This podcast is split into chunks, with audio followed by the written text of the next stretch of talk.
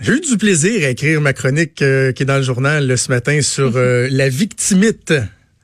La victimite qui caractérise le mouvement euh, souverainiste, ma chronique qui s'appelle Le Québec éternel victime. Et bon, j'aurai l'occasion de résumer dans notre débat ma pensée parce que c'est ce qui va être au cœur de notre discussion, donc je le ferai pas tout de suite. Mais ça a fait réagir mon collègue blogueur Steve Fortin qui s'est empêché avec sa plume hyper active d'écrire un long blog qui s'intitule Les fédéralistes et l'éternelle mémoire sélective. Il est au bout du fil. Salut Steve! Salut. Hey, moi aussi, j'ai eu du fun à écrire la mienne. Ça a sorti d'un jet. si, bol. T'es, non, mais t'es vraiment. Euh, un matin, j'ai dit, coudon, y a-tu ma chronique en avance? Non, T'as été très, très efficace. Eh, écoute, euh, dis-moi ce que t'as pas aimé dans ma chronique. Ben, peut-être je vais résumer avant euh, ma pensée parce que je trouve que dans ta réplique, euh, t'abordes pas ce qui est au cœur de ma chronique. C'est-à-dire que je suis tanné de voir que chaque situation sert aux souverainistes, aux indépendantistes, sert à essayer de, bon, de raviver euh, les vieilles rengaines, d'essayer de, de d'éveiller le mouvement souverainiste, alors que des fois, je trouve qu'on tombe dans une suranalyse incroyable. Tu sais, dans ma chronique, je donne l'exemple de Meghan et, Harry, là, tu sais, qui voulaient venir, euh, qui viennent au Canada, et là, on disait, voyons, on n'a pas à payer pour leur protection. Tout le monde s'entendait là-dessus, parce qu'on dit, ben voyons, ces gens-là, ils ont de l'argent, comme ça se peut pas, c'est pas à nous de payer pour ça. Mais là, ils s'en trouvent pour dire, non, non, mais là, ça, là, ça nous rappelle le colonialisme, puis l'impérialisme, puis il faudrait se séparer, puis arrêtez, vous allez trop loin. Puis là, ben, le dernier exemple en liste, c'était Peter McKay. Peter McKay parle pas français. Ah ben là, ça, c'est le signe ultime du désintérêt du Canada anglais envers le Québec. Vite, faut sacrer notre camp au, plus vite. Alors qu'à mon sens, ça veut dire que le gars, il n'a pas voulu apprendre le français, puis ça en dit long sur l'incapacité du Parti conservateur ou de d'autres partis à attirer des, candidatures de, qualité en politique euh, de nos jours. C'est ça que je voulais dire, moi. Ben, garde, euh, je vais rebondir là-dessus, puis c'est drôle parce que venant de quelqu'un qui habite la région de l'Outaouais, puis qui, a cohabité vraiment avec les deux côtés, si tu veux. Moi, je travaille autant à Ottawa que je travaille au Québec. Euh, je vais te dire, ben franchement, là, je, peux t'en parler longtemps, moi, des deux solitudes, puis de deux de, deux nations là, qui cohabitent côte à côte, mais qui ont plus vraiment grand-chose à se dire. Puis ce qui se passe au, Parti conservateur, c'est un petit peu un syndrome de ça. Et quand on a quelque chose à se dire, généralement, c'est plutôt pour se lancer des bêtises que euh, que de s'apprécier mutuellement, parce que je pense qu'on est rendu là. Il y a une longue acrimonie qui a été euh, qui a été accumulée depuis très longtemps. Puis dans mon texte, euh, j'ai appelé ça les limbes constitutionnelles, mais j'ai mhm. souvent parlé de ça ça, là, c'est comme une carie, ça. Ça dure depuis tellement longtemps, puis c'est comme un mal dedans, puis c'est plate, puis personne ne veut parler de ça. Mais il n'y a pas de nation qui se respecte qui laisserait ça pourrir de la façon dont on l'a laissé faire au Canada. Et, à un moment donné, ben oui, c'est vrai que tous les petits, tous les petits mots dedans qui, qui arrivent dans la vie de cette de ce pays-là, de cette fédération-là, ben oui, ça va ressortir, puis ça va faire comme des gens de, de, de petits sursauts, puis les gens vont dire, ouais, ben ah, regardez donc ça. Le Québec euh, sont pas contents, ils veulent pas qu'on passe un, un, pipeline de bord en bord. Le, Québec est pas content, la péréquation, là, tous les sujets sont sont, sont, sont des occasions, on dirait, qu'on se, qu'on, qu'on, se tire les cheveux dans ce pays-là. Puis y a, ça, ça en est une Le bilinguisme, c'est une de ces, euh, c'est, c'est une de ces caractéristiques-là pour moi. Oui, mais moi, on a, on a couru après, pareil, Steve. Tu sais, je, me faisais l'image un matin, c'est comme si, t'étais à l'école, là, au primaire, au secondaire, puis il y a quelqu'un dans ta classe, là, à tous les jours, quand t'arrives, tu, tu, tu ramènes une pichenote sur le bord de l'oreille, tu lui dis qu'il est laid, que tu l'aimes pas, puis tu veux changer de classe, mais après ça, tu te demandes pourquoi il veut pas venir à ta fête. Euh, c'est un peu ça, le, Québec. Non, mais c'est, on, veut se séparer. on, fait juste penser à notre petit nombril, puis après ça, on voudrait que le Canada se mette à genoux devant nous, puis qu'ils disent, oh ben là, oh, qu'est-ce qu'on peut faire pour vous, gens du oh. Québec, puis on court après aussi. Qu'est-ce qu'on fait nous pour essayer d'améliorer cette situation-là au Canada? On fait rien. Ben, je pense que je pense que généralement là, euh, les Québécois ont été très, très, très conciliants avec le Canada. Et puis, souviens-toi d'une chose. Après ce qui s'est passé en 1995, puis je l'ai souvent dit, et pour moi, c'est, oui, il y avait quelque chose là qui s'est passé qui était vraiment déprimant, puis qui était même enrageant dans l'exercice démocratique lui-même. Mais il y a une chose, par exemple. Ces deux nations-là, peut-être qu'elles s'entendent pas sur bien des sujets, mais dans à peu près tous les autres pays du monde, s'il avait fallu qu'on arrive à une situation comme celle-là, ça aurait fini en violence, en, en tu sais, je veux dire, en guerre ouverte ou en tout cas, tu sais, en grosse manifestation. Nous autres, on n'a pas fait ça comme ça. Puis je trouve que ces deux nations-là, bien qu'elles aient beaucoup, beaucoup à, si on veut, à se coltailler, ben elles, elles continuent à cohabiter, mais il arrive toujours des événements, il arrive toujours des dossiers à partir desquels on se rend compte que euh, les, les, les intérêts supérieurs de ces deux nations-là, le plus souvent, sont plutôt en contradiction qu'en adéquation. Puis on a le droit de le dire. C'est pas c'est pas de se victimiser que de rappeler, par exemple, que si le Canada est encore bilingue, ben c'est le fait surtout du Québec, un peu du Nouveau-Brunswick puis de quelques régions en Ontario. On, on peut le dire ça. Sinon là, ben ça existe pas le bilinguisme. Puis il faut avoir habité dans les provinces de l'Ouest ce que j'ai fait pour comprendre que ça n'existe tout simplement pas. C'est un leurre, cette affaire-là. Mais ben, qu'est-ce que, qu'est-ce que le Québec a fait au cours des dernières décennies pour euh, améliorer le bilinguisme au Canada? À part de, de regarder notre nombril, puis même d'avoir de la misère à protéger notre propre langue chez nous. Là, tu vas à Montréal, puis tu t'en rends compte assez rapidement. Tu sais, on, on, veut bien pointer les doigts vers le reste du Canada, dire, oh, vous, vous vous souciez très peu du, du bilinguisme. Mais nous, concrètement, on fait quoi pour ça? À l'intérieur même du Québec, il y a des gens qui souhaiteraient que le Québec soit lui-même bilingue, alors que, et ça je peux t'en parler parce que c'est mon champ d'étude, alors que nous-mêmes, on a de la difficulté à être capable d'assurer la pérennité de, de, notre langue en l'enseignant selon les principes de sa compréhension la plus euh, la, plus de base, basique, si tu veux. Puis les problèmes qu'on a de littératie, ben, viennent entre autres, et, d'analphabétisme fonctionnel, ils viennent entre autres du fait qu'on est dans une situation hyper minoritaire en Amérique du Nord et que c'est de plus en plus difficile pour le Québec d'être capable d'assurer la pérennité de sa langue en en, assurant, si on veut, l'enseignement adéquat euh, de, de, de, de manière large et, et, si on veut, là, assumé partout au Québec faut pas oublier là, qu'à l'intérieur du Québec même, on a nos propres défis parce qu'effectivement, à Montréal, il y a un fort courant pour que ce, Montréal-là soit, et il est devenu, là, parce qu'il est à 50% bilingue. Donc, il y a ce fort courant-là, mais pour qu'on soit capable d'assurer la pérennité de notre langue, il faudrait qu'on assume notre fait francophone et qu'on le défende et qu'on n'ait pas peur de défendre la, loi 101, puis qu'on n'ait pas peur de dire non, ici au Québec, c'est en français que ça se passe, ça va, ça va avoir des dents, cette affaire-là. Mais on le fait pas. On est conciliant mais, oui, mais c'est ça, mais c'est nous, ça, Steve. Non, mais Steve, Steve, Steve, si Montréal s'anglicise, là, c'est pas de la faute des gens de l'Alberta et de la Saskatchewan. C'est que parce que tu dis les, les gens même prônent le bilinguisme. Je pense que c'est pas tant qu'ils prônent le bilinguisme qu'ils sont pas suffisamment sensibilisés à l'importance de protéger notre langue. C'est pas de la faute des Ontariens puis des Albertains si on se soucie pas suffisamment de notre langue chez nous même. Non, c'est ça que je te dis, je ne les blâme pas.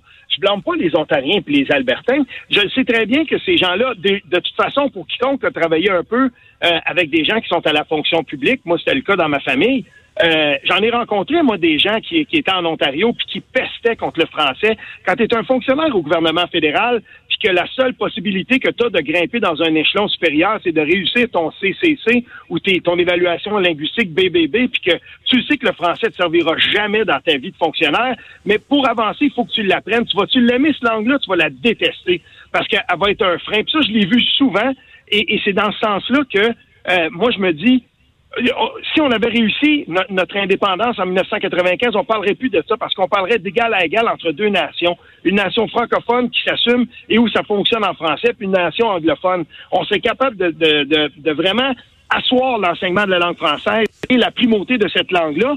Et à partir du moment où la plupart de nos gens vont maîtriser mieux le français, on n'aura plus ce problème d'analphabétisme fonctionnel. Là, Jonathan, on va être encore mieux capable d'enseigner l'anglais, puis il va avoir une meilleure compréhension parce que c'est prouvé. Quand on a une bonne, euh, une bonne compréhension puis une bonne maîtrise de sa langue maternelle, c'est plus facile d'apprendre une langue seconde. Mais là, on a de la difficulté avec les deux. Puis ça, à un moment donné, il va falloir y aller parce que pendant longtemps, il y a eu un laisser-aller de ce côté-là. On a eu des gouvernements successifs qui se sont qui, qui, qui, ont arrêté ça, qui ont qui se sont pas occupés de ça. Ben ça c'est de notre faute à nous. Puis là-dessus, je te le concède, Jonathan. Mais il reste que, de façon générale, on regarde l'état des lieux, les Québécois s'accommodent plutôt bien de leur relation avec le Canada. Puis tu sais, je, je, sais que euh, ma phrase euh, euh, pouvait frapper quand je disais là que qu'on avait choisi à deux reprises de s'accommoder, le bon, de, de, notre situation minoritaire dans, dans un pays imparfaitement, j'ai bien dit imparfaitement bilingue. Oui, oui. Je sais, certains vont dire ah, le référendum de 95, on peut on peut en débattre, mais il reste que, regardons aujourd'hui là.